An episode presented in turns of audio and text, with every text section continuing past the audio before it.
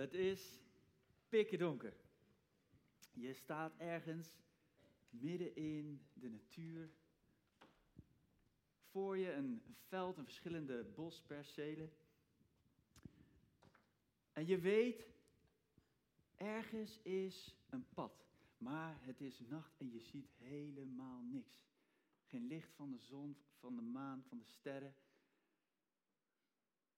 Je weet ook dat alle andere richtingen die je op kan lopen, leiden uiteindelijk niet tot je bestemming. Je hebt dat ene pad nodig om daar uit te komen. Wat is de oplossing? Wat heb je nodig? Licht.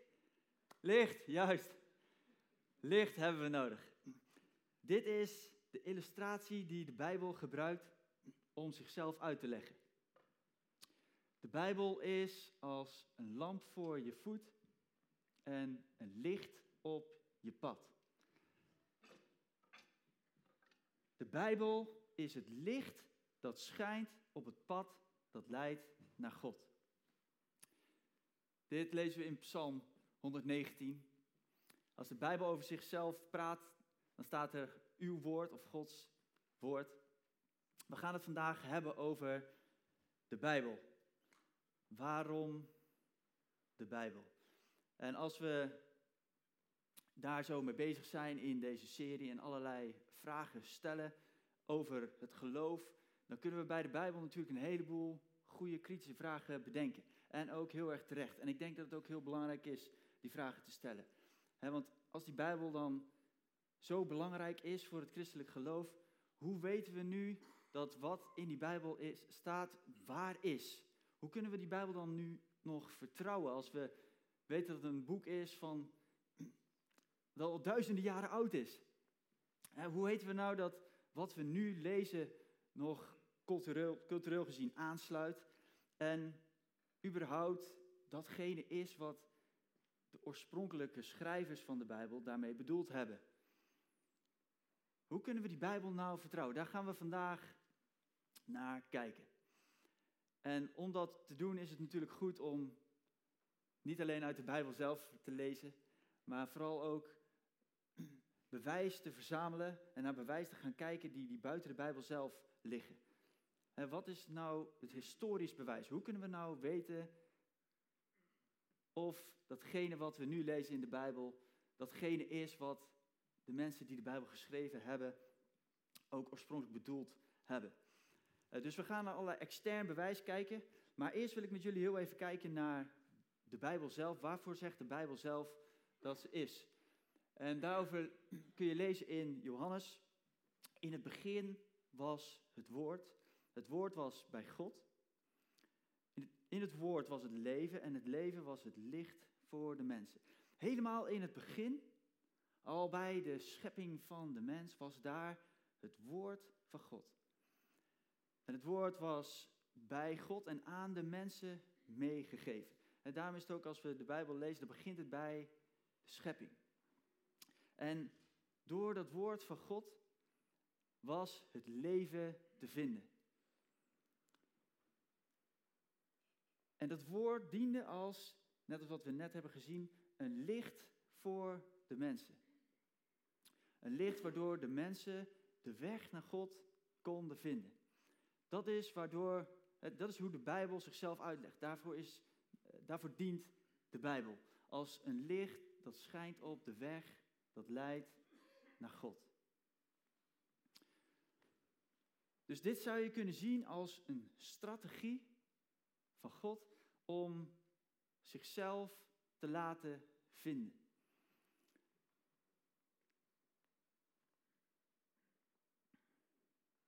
En dan is natuurlijk de vraag, is dat nou een hele effectieve strategie? dat kun je als criticus natuurlijk best wel eens even in twijfel trekken.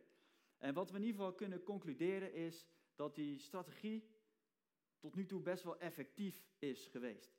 De Bijbel is het meest gelezen, meest vertaalde, meest gedrukte boek ooit. Alle tijden. Met een jaarlijkse oplage van wel 100 miljoen kopieën. En die komen er dus elke jaar, elk jaar komen er dus 100 miljoen bij. Het is een boek dat ontzettend veel wordt gelezen. En wat dus vanaf het begin tot nu bestaat. In het begin werd het geschreven, er kwam er steeds weer een beetje bij. En uiteindelijk hebben we nu de Bijbel die we nu hebben, uh, een krappe 2000 jaar, al datzelfde boek. En nog steeds is het dus het meest gelezen boek ooit. Het wordt nog steeds jaarlijks 100 miljoen keer verkocht. En dan kun je natuurlijk zeggen van ja, als dit nou een strategie van God is en, en ik geloof niet zo in die God, dan kun je misschien denken van nou weet je, dan kan ik vast wel iets doen om die Bijbel te stoppen. En dat is ook meerdere malen gebeurd in de geschiedenis. Dat iemand het plan heeft opgepakt, die heeft gezegd, ja, ik geloof niet zo in die strategie van God.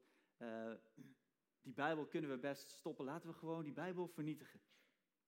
dan is dat middel, dat licht, dat schijnt op het pad, dat leidt naar God, is er gewoon niet meer, kunnen mensen God niet meer vinden. en een goed voorbeeld hiervan komt uit de 18e eeuw. Een Franse filosoof, Voltaire, had veel invloed. En hij bedacht een, een plan om de Bijbel te vernietigen. Hij voorspelde, over 100 jaar is er nergens meer een Bijbel te vinden. En hij bracht een hele beweging op gang van mensen die daarin meegingen. Massaal werden Bijbels vernietigd.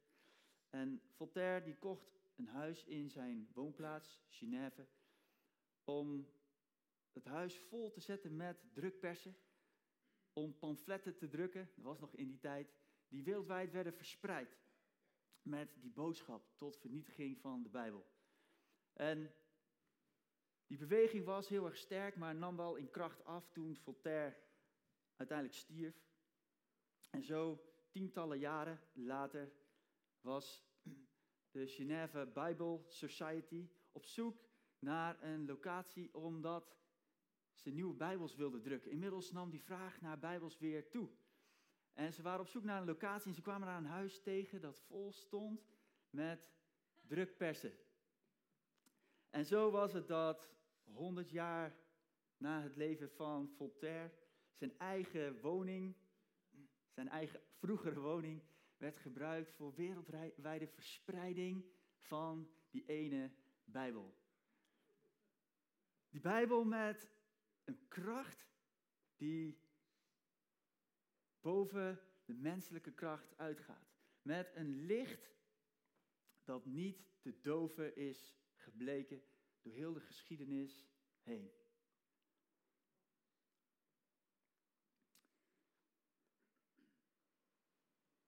Een leuk feitje hierbij is uh, dat tegenwoordig, uh, een paar, uh, nou, 200 jaar na Voltaire, ehm, de Bijbel inmiddels zelfs het meest gestolen boek ooit is.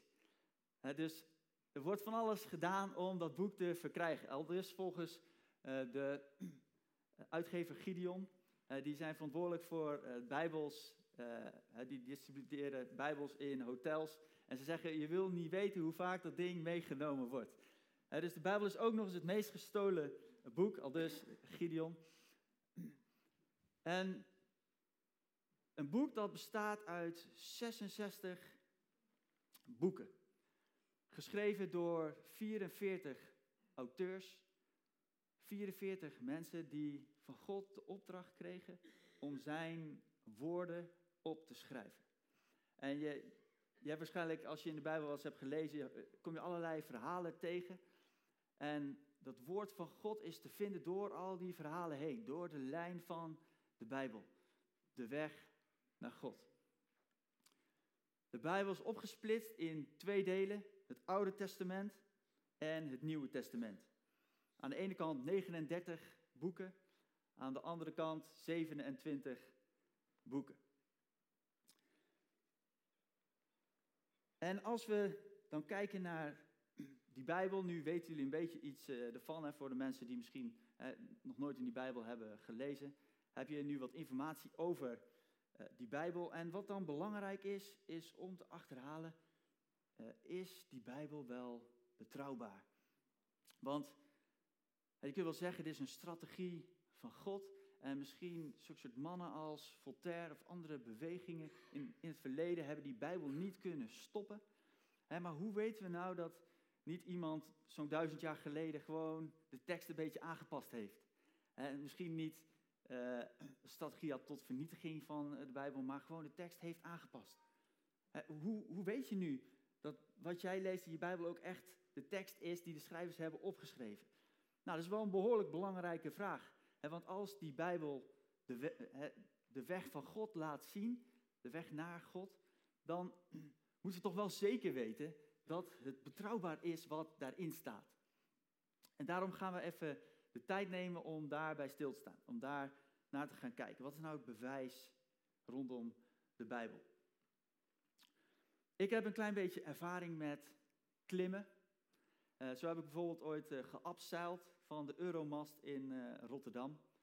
En wat ze dan tegen je zeggen is, belangrijk is de eerste stap, namelijk dat je het materiaal gaat vertrouwen. Er komt namelijk een punt waarop je zeg maar, op de rand staat van die Euromast en dan moet je zo over die rand heen. Dan zit je vast aan een touw, maar je moet over die rand heen en het is behoorlijk end als je zo naar beneden kijkt. Dus je moet het materiaal gaan vertrouwen. Maar is dat materiaal dan ook wel te vertrouwen? Dat is natuurlijk, dat moet je een beetje onderzoeken.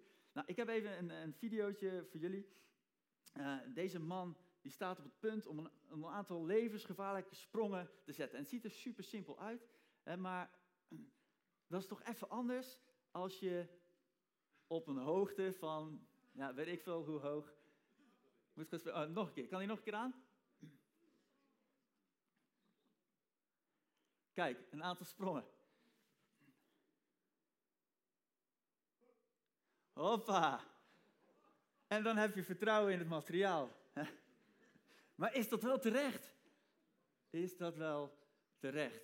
Nou goed, die vraag moeten we natuurlijk ook stellen over de Bijbel. Is het wel terecht dat we die Bijbel zo vertrouwen? Want als het waar is wat erin staat, dan betekent dat nogal wat.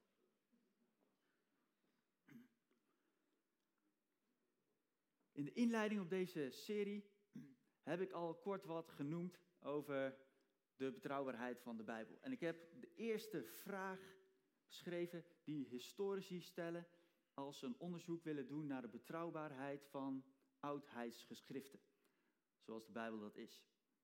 En één belangrijke vraag die ze stellen is: hoeveel manuscripten zijn er teruggevonden die leiden naar de oorspronkelijke tekst van een schrijver? Het autograaf, dat is de oorspronkelijke tekst.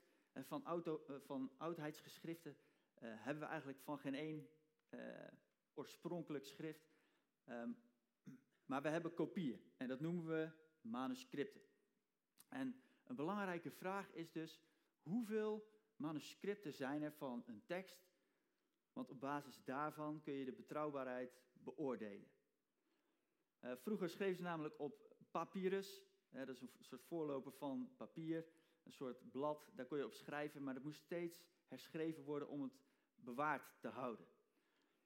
En als je dus hier een uh, overzichtje ziet uh, van andere bekende schrijvers uit de oudheid, Aristoteles, Plato, Caesar, dan Caesar heeft bijvoorbeeld tien manuscripten die van hem zijn teruggevonden. En het is belangrijk om te weten dat van deze schrijvers wordt helemaal niet getwijfeld aan de betrouwbaarheid van hetgeen wat ze opgeschreven hebben. Dat wordt gewoon aangenomen als nou, datgene wat zij als auteurs hebben geschreven. En dan uh, de vraag die ik bij de openingsdienst heb gesteld. Hoeveel manuscripten zijn er over de Bijbel? Ik heb dat tijdens de openingsdienst verteld. Dus waarschijnlijk weten jullie dat allemaal voor degenen die erbij zijn geweest. Hoeveel zijn het er? 24.600. Ja, klik maar door. 633. dat is gigantisch.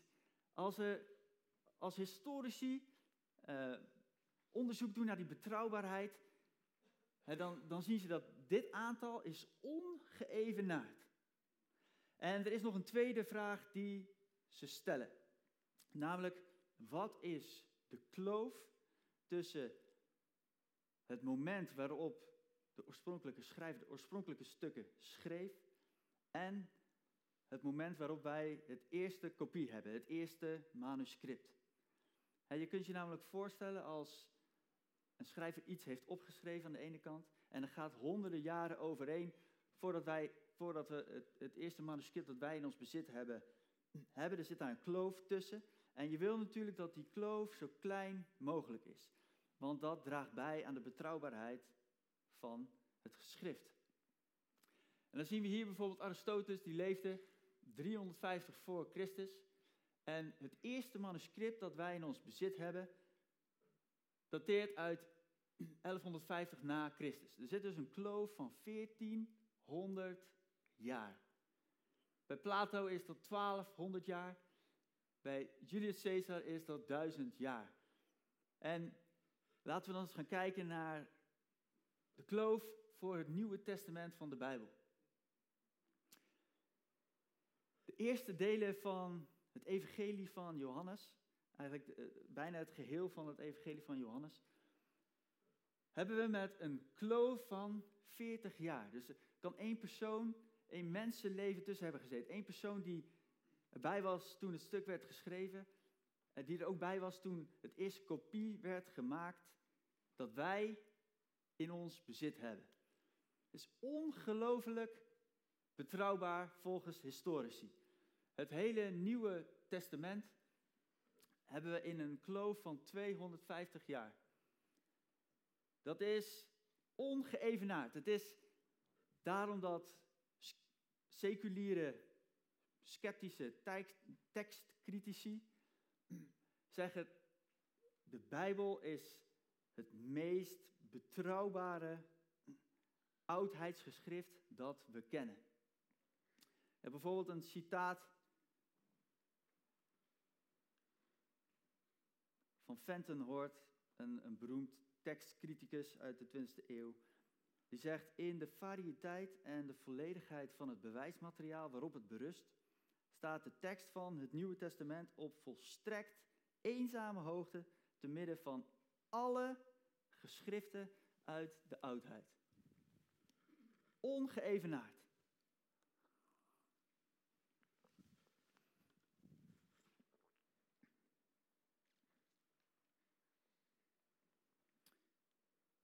En dan is het wel treffend om te horen dat er heel veel sceptici zijn die sceptisch zijn over Jezus.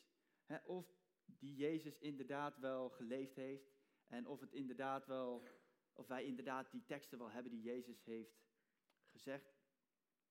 En er wordt helemaal niet getwijfeld aan die geschriften die we als heel betrouwbaar achten, zoals die van Alexander de Grote, Julius Caesar, andere bekende mensen uit de oudheid. En hoe kan het dan toch dat mensen over die persoon Jezus zo sceptisch zijn, als het bewijs zo ongelooflijk overweldigend is? En ik heb wel een gedachte bij die vraag, en namelijk, ik denk dat het komt door wie Jezus zegt dat hij is. Het Jezus die als zoon van God naar de aarde kwam om een, een weg te banen naar God. Zodat de mens weer opnieuw een weg kon vinden om bij God te komen.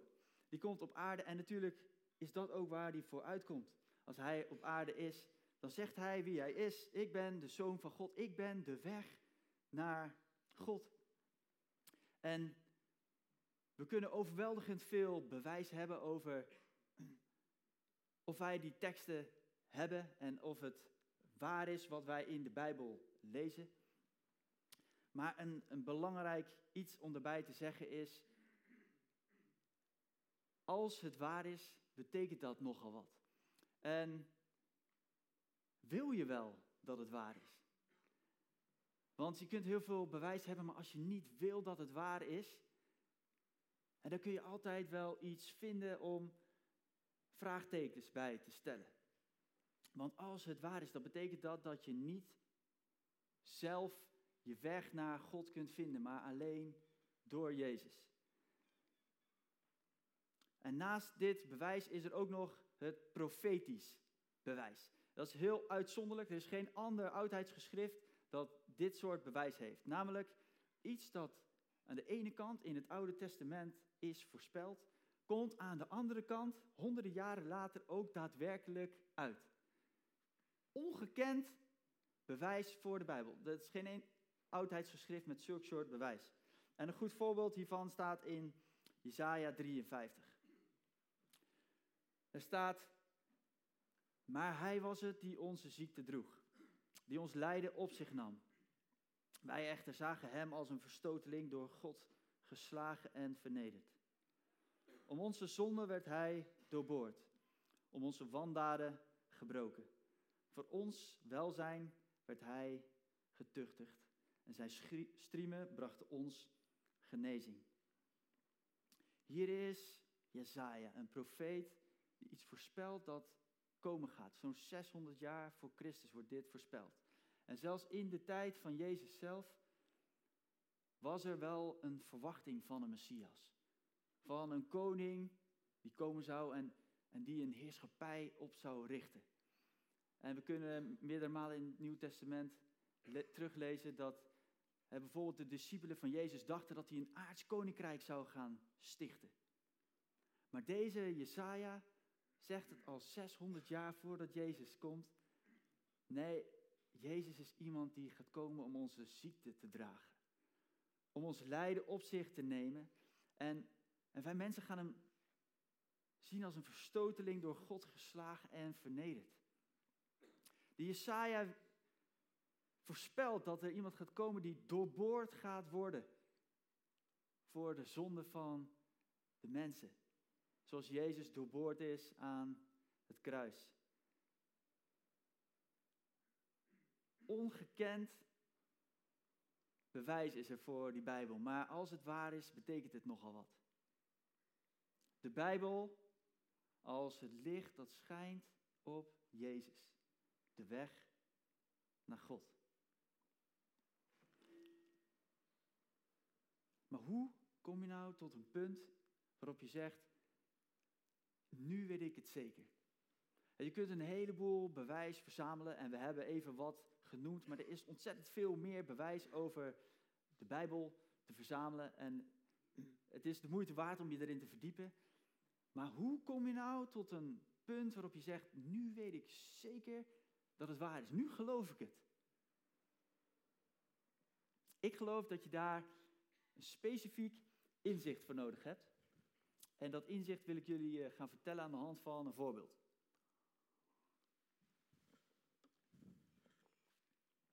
Ongeveer een jaar geleden uh, zat ik samen met Elle op de bank en ik kreeg plotseling een enorm heftige buikkramp. Echt iets wat ik nog nooit zo had gehad. Dus uh, nou, wij hebben even snel oppas gebeld naar het ziekenhuis toe. En, en daar aangekomen met het verhaal enorme buikkrampen. Uh, nou, echt uh, doffe ellende, ik voelde me heel beroerd. De arts die stelde een belangrijke vraag. Die zei op een schaal van 1 tot 10, hoeveel pijn heb je? Dus ik dacht van, nou, ik heb echt uh, behoorlijke pijn. Ik geef een dikke 7. Een dikke 7. Dus ik zei een dikke 7. En dat had ik dus nooit moeten doen. Maar goed, dat wist ik veel. Dus een dikke 7 zei ze, oh, waarschijnlijk gewoon een buikkrampje en uh, ga maar gewoon uh, naar huis. Dus ik naar huis, helemaal gekripeerd op de bank, uiteindelijk s'nachts in slaap gevallen. Maar de volgende ochtend, inderdaad, ik had wel een hele week een, een beursgevoel, maar die heftige pijn, die was weg. Dus, nou goed, ik dacht van misschien hebben we me gewoon een klein beetje aangesteld. Maar een paar maanden later kwam het weer terug. Dus nou, wij toch maar weer naar het ziekenhuis en uiteindelijk toch maar wat onderzoekjes gaan doen in het ziekenhuis. Van ja, hoe zit dat nou? Is toch niet helemaal normaal? En toch die specifieke pijn die weer terugkomt. En nou, uiteindelijk kwam daar niks uit en zo gebeurde het nog een derde keer. En weer die vraag van de arts, hè, op een schaal van 1 tot 10, hoeveel pijn heb je? Dus ik weer een dikke 7, dat is echt slecht. Uh, maar goed, het leverde helemaal geen resultaat op. En zo, afgelopen juni, uh, was ik met mijn aantal collega's op een sportdag. Ik had hun allemaal opgegeven. Kom, we gaan met z'n allen lekker even sporten. Uh, vlak voordat we gaan starten, uh, ineens komt die buikkramp weer op. Hè? Dus ik naar mijn collega's. Ja, het klinkt een beetje suf. ik moet echt naar huis. Ik heb last van mijn pens. Ja, ga een keer naar de wc. Ja, nee, het is echt... Dus ik naar huis vanuit Biddinghuizen, of all places. He, met enorme kramp, ik in de auto naar huis. En ik was echt helemaal over de. Ik was echt pissig. Het was nu de vierde keer dat het gebeurd was. En ik dacht, ik ga ook niet meer naar het ziekenhuis toe. Dus om een frustratie te uiten, belde ik Elle even in de auto. En uh, gewoon, ik was echt wel boos. Gewoon, waarom gebeurt dit nou weer? Uh, dus ik uh, naar huis en onderweg aan de telefoon, Elle had ik al gezegd van nou, ik ga niet meer naar het ziekenhuis.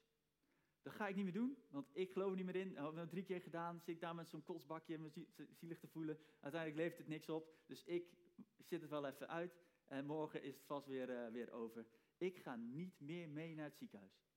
Dus ik was thuis aangekomen, meteen in mijn bed gekropen. En in vijf minuten tijd stond Elle aan mijn bed. Ja, we moeten naar het ziekenhuis. En ik zei, El, ik ga niet meer mee. Het gaat niet gebeuren, ik geloof er niet meer in. Dat hele systeem, ziekenhuis, onderzoeken, heeft nog niks opgeleverd. Mij krijg je niet mee. Nou, vijf minuten later, je snapt wel, ik zat gewoon netjes uh, braaf in de auto naast Elle. ik weet niet, voor de mensen die Elle een beetje kennen, nou, dat gaat helemaal niet werken. Die nemen me gewoon mee. Dus ze heeft me meegesleurd naar het ziekenhuis. En uh, ik zat daar weer met mijn kostpakje en oh, doffe ellende. En toen kwam weer de vraag van de arts, op een schaal van 1 tot en met 10, geef eens aan hoeveel pijn heb je. En ineens schoot er iets door mijn hoofd. De gedachte, wat nou als ik gewoon een dikke 10 zou geven? Dus ik dacht, ik doe het gewoon. Ik zeg, nou, het is een dikke 10. En voordat ik het door had, zat er hier zo'n enorme spuit in mijn been met verdoving. En ik dacht, wow, dit, zo kan het ook. Daar heb ik nog geen één keer eerder mee gemaakt. En een tijdje later, de verdoving zou moeten zijn uitgewerkt, uh, kwamen ze nog een keer met dezelfde vraag. Schaal van 1 tot 10, hoeveel pijn heb je? En ik dacht, dit gaat de goede kant op. Nog een keer een dikke 10. En voordat ik het door had, serieus, ik kreeg een infuus en morfine werd toegediend. Ik voelde me heerlijk. Nergens last van. Ik dacht, dit is briljant. Had ik meteen moeten doen. En ook nog eens is, uh, zeiden van, nou, we hebben eerder al steeds uh, echo's uh, gedaan, maar misschien moeten we ook eens een CT-scan doen. En ja hoor, op die CT-scan zagen ze, nou, die blinde darm, die was niet helemaal te zien op de echo, hadden ze eerder al gezien. Doe dan meteen zo'n CT-scan. Maar goed, de blinde darm was flink ontstoken, die lag naar achter geklapt. En nou, het was in ieder geval, moest meteen geopereerd worden. Helemaal geen probleem. Ik voelde me goed en ik was opgelucht, jongen. Ik was blij. Ik dacht wel even van, oh, had het nou de eerste keer, had ik nou de eerste keer gewoon tien gegeven. Maar aan de andere kant was ik echt wel heel erg blij dat Elle me meegesleurd had weer voor de vierde keer naar het ziekenhuis. En misschien zit jij hier vandaag en zit je in een zoektocht naar God. Heb je al meerdere malen de, kans aangegrepen om op zoek te gaan naar God? Om op ontdekkingsreis te gaan naar wie is die God nou echt? En misschien heb je wel vaker geprobeerd te geloven. Maar is het nog niet echt gelukt? Lukt het je gewoon niet om echt geloof te hebben in die Bijbel en in die God die de Bijbel beschrijft? Misschien heb je er wel moeite mee. En dan wil ik vandaag voor jou de persoon zijn die je toch nog een keer meesleurt. Zoals Elle mij heeft meegesleurd voor de vierde keer naar het ziekenhuis. En ik had een nieuw inzicht nodig. Een dikke 10 voor de pijn in plaats van een 7. En ik wil je een nieuw inzicht meegeven. Misschien een nieuw inzicht voor jou. En dat is dat onomstotelijk bewijs gaat je uiteindelijk niet bij God brengen. En ook al verzamel jij allemaal mensen om je heen die in God geloven, zij kunnen jou niet bij God brengen. Al steek je zoveel energie in die zoektocht naar God, er is één ding nodig. En dat is een stap in geloof. Een stap in geloof. Ik, ik ben 100% zeker geworden van mijn geloof nadat ik die eerste stap heb gezet. In vertrouwen dat geloof iets is wat we niet kunnen zien. Dat is ook de definitie van geloof. Zeker zijn van de dingen die je niet kunt zien. Je kunt ze niet zien, je kunt ze niet bewijzen. toch is het er. En je kunt wel zeker van worden. Maar daar is een eerste stap voor nodig. En misschien zit jij hier vandaag en heb je zoiets van: ik ben wel toe aan zo'n eerste stap. Ik, ik durf die eerste stap wel te zetten. Dan wil ik samen met jullie even bidden. Dus ik wil je allemaal vragen om even je ogen dicht te doen. We gaan we samen een gebed bidden. En je hoeft helemaal niks te doen. Je hoeft niet te gaan staan, je handen opsteken, helemaal niks te doen. Maar als jij nou zoiets hebt van ik wil, ondanks ik zoveel moeite heb met geloven, of ondanks de teleurstellingen van het verleden, ik wil toch zo'n eerste stap weer gaan zetten naar God toe. Dan wil ik samen met je bidden. Vader God, hier ben ik en bid gewoon voor jezelf, in jezelf, met me mee. Ik heb gezien, het is ontzettend moeilijk om zeker te zijn van de dingen die we niet kunnen zien. Maar ik wil een stap zetten nu voor mezelf. Een stap in geloof. Stap naar het eerste avontuur waarin ik u wil ontdekken. Wilt u uzelf kenbaar maken aan mij? Ik wil een stap zetten in vertrouwen. Ik kan het niet zien, ik kan het niet volledig bewijzen. Maar ik wil geloven. Heer, komt u mijn ongeloof tegemoet.